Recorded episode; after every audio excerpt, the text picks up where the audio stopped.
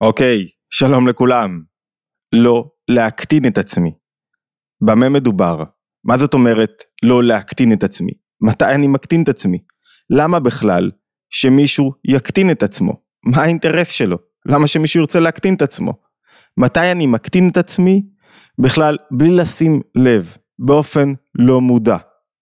ולמה? כשאני מקטין את עצמי זה סותר חיי שפע, סותר תודעת שפע ומעביר אותי מתודעת עושר לתודעת עוני.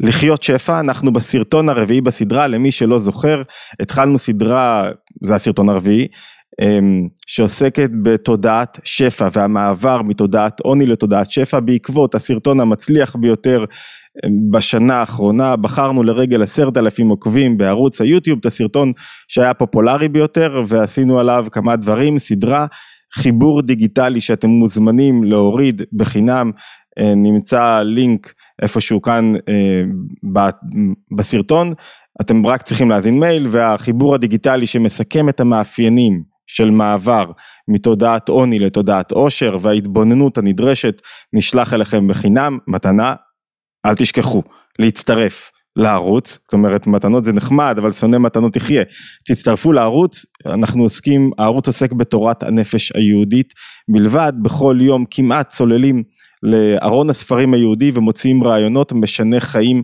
ממש לגבי העבודה הפנימית, לגבי תורת הנפש.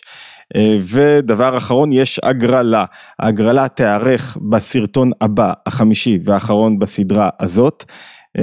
מוזמנים להצטרף להגרלה, כל מי שמגיב בעצם או שהגיב על כל אחד מחמשת הסרטונים האחרונים של סדרת לחיות שפע נכנס אוטומטית להגרלה ואנחנו נודיע על הזוכים בהגרלה בסרטון הבא והאחרון, אלא אם כן ממש יתחשק לי להכניס עוד סרטון באמצע בתוך הסדרה הזאת. אוקיי, וכמובן תעקבו אחרינו ומוזמנים תמיד להצטרף לקבוצות הוואטסאפ, לקבל עדכון לגבי אה, סרטונים חדשים, לגבי פעילות מחוץ אה, פרונטלית, אירועים כאלה ואחרים, וזהו בינתיים. בואו נתחיל. מה הכוונה להקטין את עצמי? למה אני מקטין את עצמי? מתי אני מקטין את עצמי? ואיך אני מפסיק להקטין את עצמי? אוקיי, לפני שאנחנו נענה על השאלה הזאת, אני רוצה להציב רגע ללכת צעד לאחור ולהציב שאלה מהותית במחשבה היהודית. לכאורה, לא להקטין את עצמי סותר את אחד מעקרונות החיים היהודיים, לא להיות גאוותן, לא להיות עסוק בעצמי. אין, יש כל כך הרבה אזכורים ומקורות לרעיון של הווה שפל רוח בפני כל אדם. כשאדם גאוותן, הוא אומר זהו, אני אמלא את כל העולם. אין שום דבר אחר, אין זולת אחר, אין בורא, אין כלום, הכל אני, אני מלך, אני ואפסי עוד, ולכן אין מידה כמעט גרועה יותר בחיים היהודים ובמחשבה היהודית ובארון הספרים היהודי מאשר גאווה ולהיות מלא ועסוק בעצמי. אולי ככה איזה ציטוט, בואו נלמד קטע קטן מאיגרת הרמב"ם, הרמב"ן, האיגרת שהרמב"ן שולח לבנו, יש כאלה שנוהגים לקרוא אותה כמעט בכל יום, והאיגרת אומרת כך, כך אומר הרמב"ן לבנו. הוא מפרש לו איך להתנהג במידת הענווה, שזו המידה החשובה ביותר לאדם. ויש לנו סרטון שעוסק במהי מידת אהבה, ענווה מתוקנת. ענווה מתוקנת זה לא שאני כלום, זה שיש לי תפקיד בעולם, זה שיש לי כוחות ואני צריך לגלות אותם. ואומר ככה, הרמב"ן, איך אתה תתנהג בענווה? כל דבריך יהיו בנחת, וראשך כפוף, ועיניך יביטו למטה לארץ, ולבך למעלה, ואל תביט בפני האדם בדברך עמו. וכל אדם יהיה גדול ממך בעיניך, איזה יופי. אם חכם או עשיר הוא, עליך לכבדו, כי הוא גדול ממך באמת. ואם רש הוא, ואתה עשיר או חכם ממנו, חשוב בלבך, כי אתה חייב ממנו, והוא זכאי ממך, שאם הוא חוטא או שוגג, הוא שוגג, ואתה מזיד. זאת אומרת, תמיד לראות את הערך ואת המעלה בכל אדם, ותמיד להקטין את עצמי. ובכל דבריך ומעשיך ומחשבותיך, ובכל עת חשוב בלבך כאילו אתה עומד לפני הקדוש ברוך הוא, ושכינתו עליך, כי כבודו מלא עולם. ודבריך יהיו, כל מילה של הרמב"ן מרגשת, דבריך יהיו בהמה וביראה, כעבד לבני רבו, לא רק מרגשת, סותרת את התנועה המרכזית של אני, אני לא אקטין את עצמי, אני, אני תופס את עצמי ותעריכו אותי ותכבדו אותי, אני, אני, אני, כל, כל האיגרת הזאת, איגרת הרמב"ן, סותרת את התנועה המרכזית של האני, שהיא כל כך דומיננטית בימינו. עוד משפט אחד, ותתבייש מכל אדם. ואם יקרך איש, אל תענהו בקול רם, רק בנחת, כי עומד לפני רבו. זה לא סותר את הרעיון של להגביה את עצמי, שלא להקטין את עצמי. ועוד איזה שני ציטוטים, אחד של אדמו"ר הזקן, שהוא מביא בתניא, שהאדם צריך לקבוע בעצמו. כך הוא מביא בפרק כ"ט, לקבוע בעצמו עתים, להשפיל את עצמו, להיות נבזה בעיני עצמו, נמאס, ככתוב, נמאס בעיני עצמו, מאוס הכוונה. ולב נשבר, רוח נשברה, אי רחה אחרא, שהיא אי האדם עצמו. זאת אומרת, האדם צריך לייחד לעצמו זמן שבו הוא אומר לעצמו, תשמע, אתה טמבל, מי אתה בכלל? מה אתה מצפה בכלל? מה אתה חושב לעצמך? מה אתה, מה אתה כל כך יקר בעיני עצמך? ומסביר שאדם שהוא כל כך עסוק בעצמו והולך בגובה לב ובגסות רוח, זה ישמעאל של קליפה, זה חסד של קליפה, זה אדם שחי קליפה וחיצוניות. אז אם זה לא סותר את הרעיון של לא להקטין את עצמי, מה כן? יחד עם זאת, מובא בכל כך הרבה מקורות במחשבה היהודית, הרעיון ההפוך, שהאדם נברא יחידי, למה? אומרים חכמים כדי להגיד לך שכל העולם מחכה לך. שאתה במרכז והכל נברא בשבילך. אולי איזה וורט אחד יפה של רבי נחמן מליקוטי מוהר"ן י"ח, שאולי פחות מוכר הוורט הזה, הוא, הוא מנסה לפרש את השיחה בין משה לבין הקדוש ברוך הוא. הקדוש ברוך הוא פונה למשה כשיש את הסנה הבוער, והוא אומר לו, תשמע, ראיתי את עוני עמי, וראיתי את צעקתם, וראיתי את הסבל שלהם, ואני רוצה להיטיב איתם, ואני רוצה להוציא אותם מארץ מצרים, ואתה לך, ואשלח אותך אל פרעה, והוצא את עמי בני ישראל ממצרים. הוא מודיע לו על התפקיד הגדול שהוא מייעד לו. על התפקיד החשוב והגדול שהוא מייעד לו, לך תוציא את בני ישראל ממצרים. לך תנהיג. מה אומר משה? ויאמר משה אל האלוקים, מי אנוכי? מי אני? כי אלך אל פרעה. אני אוציא את בני ישראל ממצרים? איך אני אוציא את בני ישראל ממצרים? אז הקדוש ברוך הוא אומר לו, אל תדאג, אני אהיה עמך, אני אהיה איתך. וזה לך האות ונותן לו אותות וכולי, כי תעבדו, בהוציאך את העם ממצרים, תעבדון את האלוקים על ההר הזה. מה אומר רבי נחמן על האמירה של משה רבנו לקדוש ברוך הוא מי אנוכי? הוא אומר ככה, ליקוטי מאורן י"ח, וזהו, כשהקטין משה את עצמו מללך למצרים ולהיות מנהיג, אמר, מי אנוכי? כי אלך אל פרעה. ושאר דבריו כתוב, ואיחר אף אשם במשה. הקדוש ברוך הוא כעס עליו, שהוא אמר מי אנוכי. למה? פירוש, זאת ההקטנה שלא רצה להיות מנהיג, וזה מחמת שנשתלשל בו חרון אף אשם. זאת אומרת, האדם לא רוצה להיות מנהיג, והקדוש ברוך הוא כועס עליו שהוא לא רוצה להיות מנהיג. משה, מה זאת אומרת מי אנוכי? אני איתך, אני מאחוריך, אני שולח אותך לשליחות. מה אתה אומר לי, מי אנוכי? אני פה. צא לדרך, אל תפחד, זה כמו שאתה אומר לבן שלך, סע סע, אל תפחד, קדימה, אני איתך, אתה מלמד את הילד שלך נהיגה, קדימה, טוב, זה, אתה לא בדיוק מלמד את הילד שלך נהיגה, כן? אבל הבנתם את הכוונה. אני איתך, אני פה, אל תדאג. זאת אומרת, כשאדם מנהיג את עצמו, הוא חוסך מעצמו את מה? הוא חוסך מעצמו את התפקיד של, שלו. כשהוא מקטין את עצמו, הוא חוסך את התפקיד.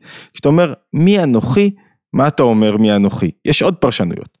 כשאתה אומר מי אנוכי, אתה אומר, אני לא ראוי להנהגה. ואומרים לך, לך תנהיג, ועל זה הקדוש ברוך הוא כועס עליך. זאת אומרת, כל אדם חייב להנהיג. הוא לא יכול לשאול, מי אנוכי? מי אני? מי אתה? נתתי לך כוחות, לך תנהיג. איך מיישבים את הסתירה הלכאורה הזאת, שמצד אחד הווה שפל רוח בפני כל אדם, ותהיה נבזה, ואתה כלום, ואתה עין ואפס, מצד שני, לך תנהיג. איך אתה מעז, יש לך כוחות לא לצאת להנהיג. יש תורה יפה של הבעל שם טוב, שהוא אומר כך, בוא נלמד גם את התורה הזאת ואז נבין למה אדם מקטין את עצמו, למה לא צריך להקטין את עצמי ואיך זה לא סותר את מידת הגאווה. אומר ככה, בעל שם טוב, בכתר שם טוב, חלק שני, מייסד החסידות, אומר ככה, יש, צריך להתקרב להשם יתברך בגבהות ושפלות. יש שתי, שני מסלולים שאדם צריך להלך בהם. פירוש, יש קטנות ויש גדלות בקדושה. לעומת זאת, אותו דבר יש קטנות וגדלות בסטרא אחא. מה זה קטנות בסטרא אחא כשאני מקטין את עצמי? סטרא אחא זה צד אחר, זה המקור שגורר אותי למטה, זה המקור הלא אמיתי שעובד עליי. ככה אומר הבעל שם טוב, איזה משפט יפה, הוא אומר, קטנות בצד השלילי זה כשהיצר אומר לו, אתה לא ראוי, מי אתה בכלל? אתה לא שווה כלום, אתה לא מנהיג, אתה לא מספיק טוב, אתה לא יכול, אתה לא תעשה. ואז חלק מהעבודה שלו, העבודה שמתאר אותה הבעל שם טוב, העבודה בקדושה, זה להגיד בדיוק ההפך.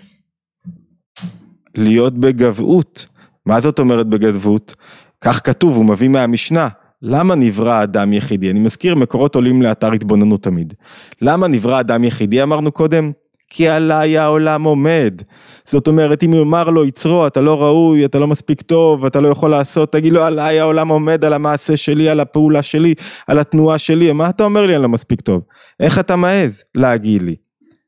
מה, איך מיישב הבעל שם טוב את הסתירה? יש קטנות שאתה מקטין את עצמך כי אתה לא מאמין בעצמך, אתה לא מאמין בכוחות שניתנו לך, אתה לא מאמין בהשפעה שלך. ולכן במצב הזה צריך גבהות, גבהות זה לא שאני לא, הכל ממני, אני ואפסי עוד, לא, זה לא גבהות, גבהות זה שאני יודע שיש לי כלים ואיכויות ומחויבות לקיים את מה שאני צריך. זה בערך מה שאמרנו גם בסרטון הראשון. אנחנו רוצים להבין הפעם מה זאת אומרת כשאני מקטין את עצמי, כשאני בוגד בגבהות הנדרשת כדי להתקרב, כדי לעשות, כדי להתקדם. מה זאת אומרת שאני מקטין את עצמי? להקטנה עצמית יש כמה מובנים. הראשון שבהם והמשמעותי שבהם זה שאני תופס את עצמי כתלוי באנשים אחרים, בדברים אחרים. אני תלוי במישהו מסוים, במשהו מסוים. אני מחכה שיתקשרו אליי, רק שנייה. סליחה, אני תלוי במישהו מסוים, במשהו מסוים, באדם מסוים, אני מחכה שיתקשרו אליי, אני מחכה שיזמינו אותי, אני מחכה, אני לא מנהיג, אדם לא תלוי הוא מנהיג, הוא לא מסתכל אחורה ולראות, רגע, אם יקבלו את דבריו, הוא קודם כל מתווה את הדרך, נכון שהוא מחכה לכולם שילכו איתו, אבל הוא מתווה את הדרך, הוא לוקח אחריות, זאת אומרת, תודעת עושר זה אדם שלא תלוי באף אחד אחר, לא במעשים שלו, אבל גם לא בעולם הרגשי שלו, הוא לא צריך שכל הזמן יאשרו אותו, כאילו יגידו לו אתה בסדר, אתה טוב, אתה יכול, זה נחמד לקבל מחמאות, זה נחמד לקבל חיזוקים, אבל אני לא יכול להיות תלוי בזה, בעשייה שלי. זאת אומרת, אני מקטין את עצמי, אדם שהוא מקטין את עצמי, אדם שהוא אני, בדעת שלו, בתודעת עוני שלו, זה אדם שמה? אדם שתלוי באחרים, אין לו מעצמו, הוא אני. מה זה אני? שאין לו מעצמו, ולכן הוא תלוי באחרים. הוא כל הזמן נזקק, הוא כל הזמן נזקק שיאשרו אותו, הוא לא מוכן לקחת אחריות, הוא לא, הוא, הוא, הוא לא מוכן לקחת את היוזמה לידיים שלו, הוא לא מוכן לעשות עד שלא אומרים לו לא זה בסדר, עד שלא מאשרים לו את הדרך הזאת, הוא כל הזמן מחכה שמישהו יעשה משהו, והיום אנחנו בתקופה אני חושב שמעולם, אי פעם בעבר, האדם לא יכל לגדל תודעת עושר כמו היום. מה זאת אומרת? אנחנו בתקופה שבזכות האמצעים הטכנולוגיים, אנחנו פחות תלויים באנשים אחרים. אדם שרוצה להצליח ולהביא את המסר שלו, להביא את ההשפעה שלו, ולכל אדם יש משהו להביא. לא תלוי עכשיו באורחים של עיתון. פעם רצית לפרסם איזה כתבה, היית צריך להתחנן לעורך, שתבוא לו טוב בעין, שהוא ימצא, תמצא חן בעיניו, ש, שהוא יאהב אותך, ואז הוא יפרסם את הכתבה שלך, ושהדברים ילכו כמו שצריך. היום לא צריך את כל זה.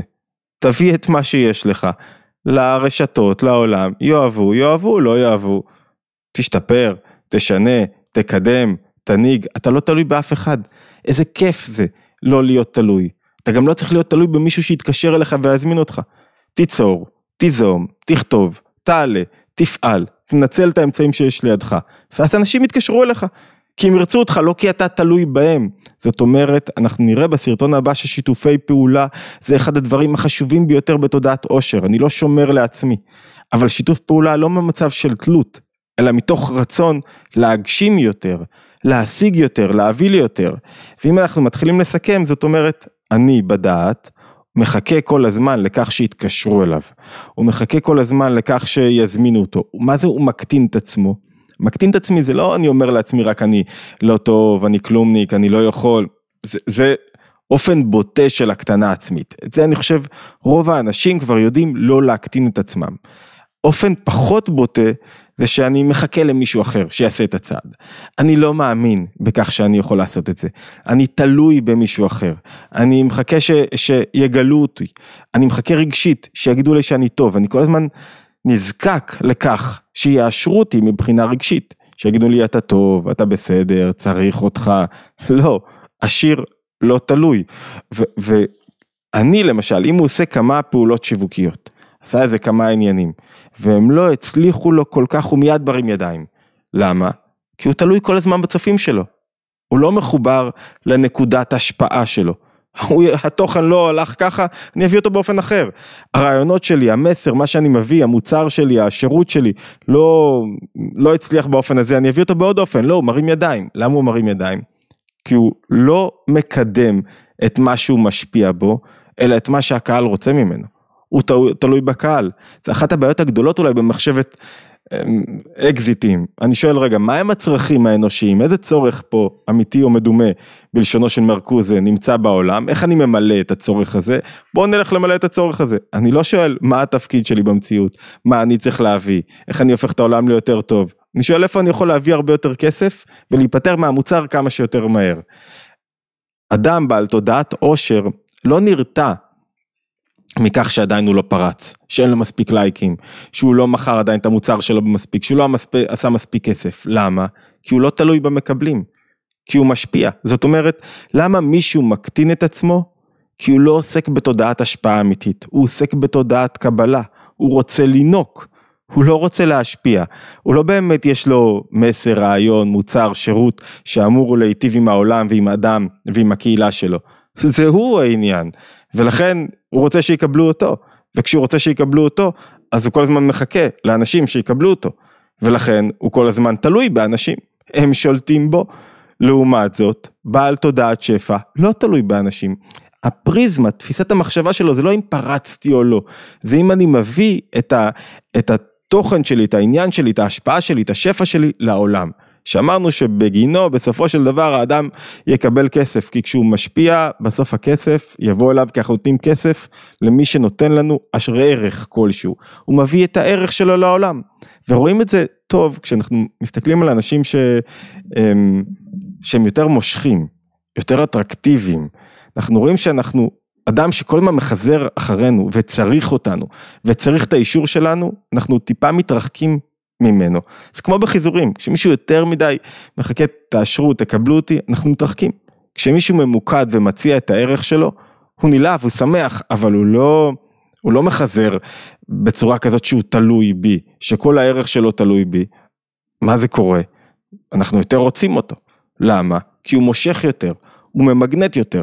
ואם אנחנו מסכמים, מסכמים ההתבוננות לשינוי, למעבר מתודעת עוני לתודעת שפע, היא לשאול את עצמי, מתי אני מקטין את עצמי, זאת אומרת, מתי אני מחכה שאנשים אחרים יסללו לי את הדרך, שהכל יהיה מוכן כדי שאני אעשה דברים, שהמציאות אה, תקרא לי לבוא, אנשים מחכים שנים שהמציאות תקרא להם, אתה לא צריך לחכות לאף אחד, צריך להכשיר את הקרקע, ליצור קהילה, להשפעה שלך, כל אחד צריך ליצור את הקהילה שלו, והקהילה לא משנה אם היא תהיה בת שני אנשים, חמישה, עשרה, עשרים, שלושים, חמישים, חמש מאות אלף, זה לא משנה, אתה צריך ליצור את הקרקע להשפעה, למה?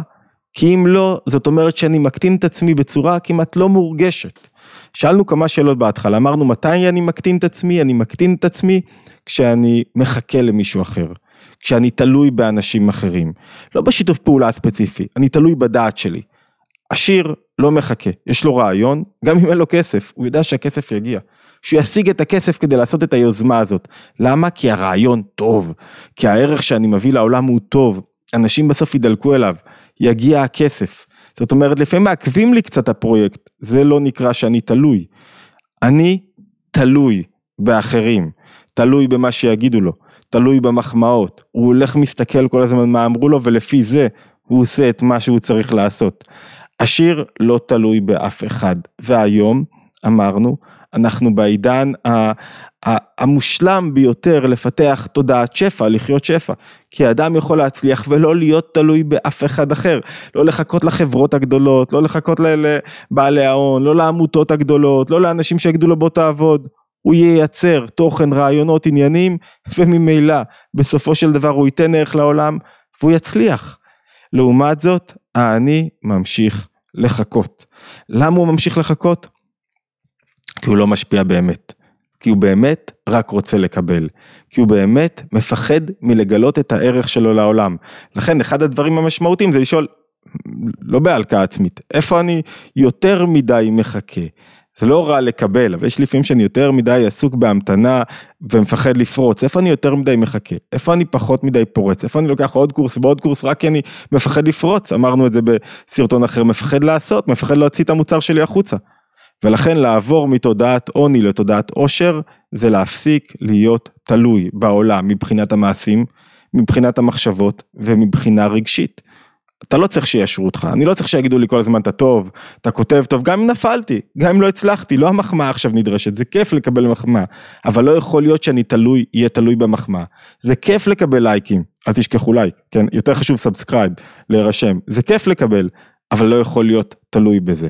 אנחנו בעצם מסכמים פה רעיונות שדיברנו עליהם אה, בסרטון הראשון של לחיות שפע, כדי להביא את זה בצורה של סדרה, אני מזכיר לכולם, התבוננות יומית, גם עוד מעט עולה פינה חדשה לערוץ, פינת אה, המושג השבועי. מושג מסוים בתורת הנפש היהודית ונבאר אותו מכמה היבטים, מוזמנים להצטרף לערוץ, אם אתם בספוטיפיי לספוטיפיי או היכן שאתם מאזינים וכמובן אפשר להצטרף לקבוצות הוואטסאפ, להשתמע בסרטונים הבאים ובייחוד בסרטון הבא בסדרה לחיות שפע.